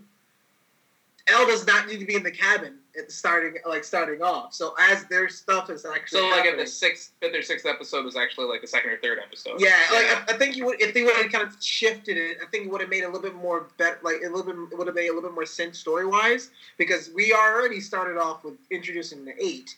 So right in two and three, if like episode three is like kind of done and like El knows she needs to get back, or even episode four, and then from five through nine, El's making her way back, and then she finally comes back at like episode seven, which is fine because then there's two episodes that we have with her. I think it would have made a little bit more sense. But I think the way that we got it was there was this weird, weird kind of chunk in the middle that kind of takes us out of like, what the, what's happening in Hawkins? People are dying. Uh, so I think that would have made a little bit more sense, and I think that's, I, I think that'll be the my, arguably my, my biggest sort of um, uh, criticism. Uh, also to the fact that everybody on the internet is comparing Bob to Barb. Bob. No. Bob is no. Bob is an amazing superhero of a man. Barb was Billy Barb was in an episode for two seconds and then she got eaten. So So, you know, it's uh, those were like my, my two things. Like, like Bob was dope. Barb was useless, uh, and I think I was listening to. You know, I have to give a shout out to uh, the Wicked Good Games podcast because they often talk about this a lot. Uh, but I think that's a it's an interesting concept of Barb really was a useless character. yes. I, I would have. Good riddance, Bob. Yeah. Yeah, one last criticism I'll say, and this kind of goes along with my like nostalgia and like creep fact creepiness factor that was really good in season one was like the whole child possessed drawing a big map of the city was not as creepy as the light play Mm. Oh, that they had first season. It's just like a waste of paper all over a house. But I like that because that also kind of gives you that character. Like the reason why I didn't like it here is, I I think this is a, something else that they're going to be also um, uh, introducing is that the Byers' house has to get fucked up. Every, every season, that Byers house is getting fucked up. it's an Indian burial ground. Yeah. uh, and so it's we see them take this. Uh, Demogorgon is trying to kind of get out of the wall, and we have tons of lights and like freaking out, and you have this phone that keeps like sparking up and like kind of getting destroyed. To now, it takes it to well, what is this? Like we don't know what this is until Bob the superhero comes. It was like, oh, like it's a yeah, map. smart guy. Yeah, but it, but then we also see like all this sh- all this stuff that's around is actually kind of a map, and multiple characters have multiple ideas of what to do. Hopper kind of picks up on it really quickly and goes into his own thing, whereas then everybody else starts formulating their plan a little bit later and says, "Oh, let's actually see if we can kind of find him there." Um, so I like that because they used it in two vastly different ways. Yes, it's still a sense of communication, uh, but I just like that they didn't do a whole lights thing all over the place. They had some, a very subtle light moment with Mama and El's character, but they for the will for the Byers' residence they they changed it up a little bit, and I'm, and I'm glad that it wasn't you know as flat, you know, or it wasn't the same thing. So uh, we, they at least gave us something new. Did anybody else feel bad for all those pumpkins? Kind of, Yeah. yeah. Killed yeah. a lot of pumpkins. a lot of pumpkins. I feel bad for the kid who got his candy stolen for like five bucks. Not stole. I mean, five bucks in like '80s money is like Ten three bucks nowadays. All right. All right. so, with that, we are going to hop into grades and lasting thoughts of Stranger Things season two. Brylan, college boy. Uh, I'm gonna give Stranger Things season two a C. So um, I still love these characters of this world that's been created. I think they lost a lot of magic that the first season had, and I hope season three brings it back. Uh, I was just like very disappointed that they took this very tight, um, well, ta- well told story from the first season and made it all disjointed and broken and like made just start to care less about these characters that they built up. To me, season two should have been like the search for Eleven, and that should have been the whole season's motivation. And like, what is the mystery behind why the Eggos go into the box every night? And why do they disappear? Where is she? What's happening? And maybe tie in this giant looming ominence from the upside down into that. Uh, instead, we got a very wishy washy uh, season that had some really cool character moments, but uh, nothing that was as compelling or significant as the first season. All right. I mean, I mean, I agree with you, but I respect you, my friend. Uh, it. grades. Yeah, in similar fashion, um, I give it a B minus. Uh, I think it was definitely above average entertainment.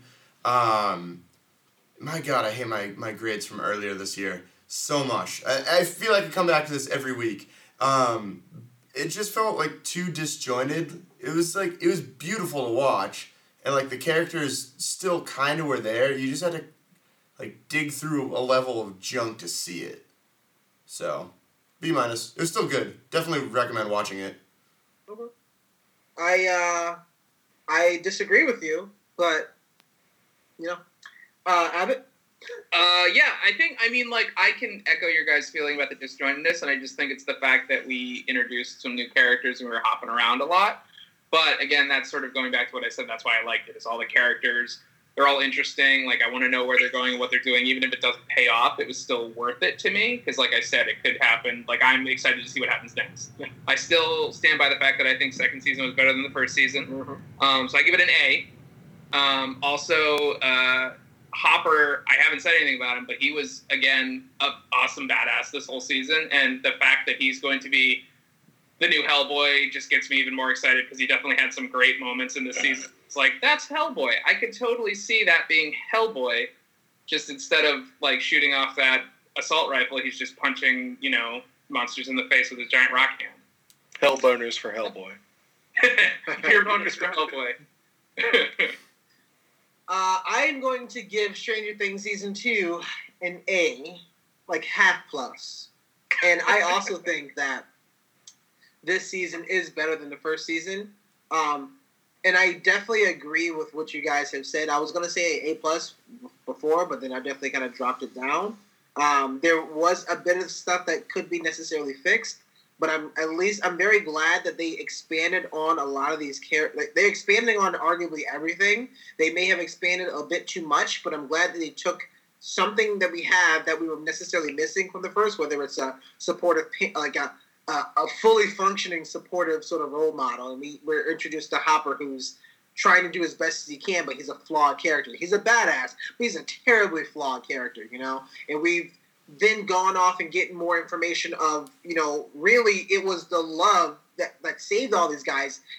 You know, it, I, I made a choice, and I think that was something interesting to say. Of you know, Lucas made a choice, and Dustin made a choice, and Hopper had to make a choice, and it's these difficult decisions that had to happen. Of you know, Dustin's choice in the end actually saved their lives. Lucas' choice in the end kind of sort of saved their lives a little bit because Mad Max kind of scared the shit out of Billy. You know, and Hopper's choice may have may not have been like the best one, but this is like in the end, like it definitely kind of kept her safe to a certain degree because without that, she would have never necessarily ran away. So there's a little bit that you necessarily have to see there, and I just like the characters' motivations. It's like what we're necessarily doing. Like we talked about the music, we talked about the lighting, just the color palette alone. We didn't really talk about that. I think uh, Blewett t- talked about lighting, but lots of darks and deep reds and just I, I'm just really enjoying exactly what they're necessarily doing, and you have a lot of characters that they may be in this series, but they don't really matter, like the parents and stuff like that. So I, I, I really, really enjoyed this. Like I said, I've watched it twice. Um, I'm not sure which is more effective of just binging it straight because I had a blast doing that, or kind of giving my giving it some time to breathe and kind of just really kind of thinking about these characters more and more. Um, but I just really enjoyed it, and I really hope other people will. And if you don't, let me know why. You may be wrong, but still, I respect that. For the total point that Billy and that reporter exist in this season, it should never get higher than a B.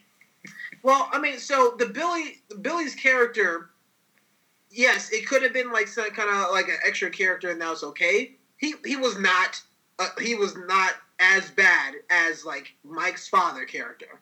That dude should not have had any lines because he was absolutely useless. Billy's character at least drove motivations for other characters, and I see that. And we also kind of get a little bit of what's kind of going on in Billy's psyche. Maybe Billy can come kind of come back like Steve kind of came back in the first season. So there's ways that we can kind of get from that, and there's ways that we can kind of build from that actual character. So I get that. The reporter character, especially around that time, if they're talking about all these like, and, and they introduce him very, very early on. If they're talking about a lot of like uh, theories and things that, that necessarily kind of happening and just branching things off. And now that the story is out, right? Now that the story is out outside of Hawkins, that's how this Hawkins is going to get more impact and more people coming into Hawkins. That also can necessarily be a build from there. So I. I understand what you're saying. I just don't agree with it because I think they still can be building off of a lot of other things that could come out from those two characters. I will continue to disagree. Yeah, I, and that's what, this is why I like you, Brian, way more than anybody else on this podcast. Sorry. Thank you. Sorry. Sorry. Not sorry. and with that, we shall say good night, farewell. And where can you find more of your work? Uh, you can find me um, being hateful on Twitter at Bryland, B R I L U N D. Um, you can also find me doing many movie reviews on Instagram at I am Bryland. And I'm the host of the Games Cast. It's at twitch.tv slash down in front podcast. Every Thursday, we try to play some video games and uh, talk about some random stuff that happens on the screen while I play them. Nice. Uh, Abbott, where can you find more of your work? Uh, I am out on the interwebs as the Abs Man, P H E A B B S M A N. Uh, the uh, Googles will try to tell you you're actually looking for the Ass Man, but don't click on that; it's going to take you to all the wrong places. Or click on it. Unless you're looking for that sort of risky yeah. click. Yep, yep. I mean, we're talking about lots of butts later, so maybe that's what's to do. Mhm. Um, but yeah, uh, I also just recently um, uh, had my uh, Blade of the Immortal review come out, uh, so feel free to listen to that. That was the uh, the most recent one put up by the the podcast. But uh, otherwise, I'm out there doing beer boners. All right. Blew it the shredder. Where can you find more of your work? Yo, what's happening, guys? Uh, you can find my work at My News Music or My News Band on most major social media platforms. Um, we hopefully will have finally some new music out because we've been sitting on like two songs for the past year uh, as the only thing we've released. So look forward to that. I'm sure we'll do something at some point with someone. All right. Uh, and we can find us. We are the Down in Front Podcast. We are on iTunes. We are on Stitcher. We are on the Google Play Store. You can find us on YouTube. Uh, we're going to be on uh, on Twitter. So underscore DIFP. You're going to see a lot of polls, a different like information. Like definitely tweet at us as much as possible. If there's something that you don't like about the show, you don't like agree with Bryland's points because he's probably wrong the majority of the time. Tweet us and let us know. At underscore DIFP. Sorry, Bryland, but it's true. Uh, I we also have a Facebook that we do a bunch of different photos and posts as well. Uh, Facebook.com slash Down in Front Podcast. Uh, and we also have an email. So if you want to ask us questions or if you want to be a new follower and kind of find out exactly what's happening or something that's coming up that's a big, big jump for us this week. So we're super pumped about that. Definitely check us out on email, downinfrontpodcast at gmail.com. And if you want to help us keep going, if you want extra bonus materials as well as other kind of small things that we're doing, we have a Patreon. And just for the price of an Arizona iced tea, uh, sweet tea version, because it's probably the best. Sorry. Maybe the green tea is good too. Who knows? No, Well, Ar- think- Arnold Palmer's. The, well, the strawberry pink lemonade one's also pretty good. I'm not gonna lie. I like the really sweet ones, obviously. There, there you go. I like Uh, the green tea. The green tea one's good. Yeah, the green tea one's good. Yeah. Patreon.com says Down in Front Podcast. Sign up for a Patreon. You can donate as little up to just one dollar. You can donate as much as you like. That's awesome. Definitely gonna help us out because it's awesome to keep doing this stuff because we will be doing this as much as possible. Uh, and we are gonna Or if I may add something, if you have a dungeon party like they do in, in Stranger Things, each person put in twenty cents. That makes a dollar. Yeah. Or invite us, and I would love to play the dungeon because I've actually never played Dungeons and Dragons. That's like Jesse Rand's email address, jesserandsdungeonparties.com. Also, also, I thought of this one. Uh, he hasn't done this one yet, but Jesse loves Barb forever, where the four is actually spelled out F O R at ymail.com. Okay. I would I would have gone with Jesse's Cheeto fingers at whitemail.com. I like the Jesse Cheeto fingers. Uh, we shall bid you farewell, bid you adieu. Stay tuned for our next review. I think we're actually going to be doing a couple, so kind of keep an eye out for that because we're looking to do The Punisher and Justice League. So stay tuned for Just that. ask. One of those is going to be better than the other. Just Ass League. Ah. Bye.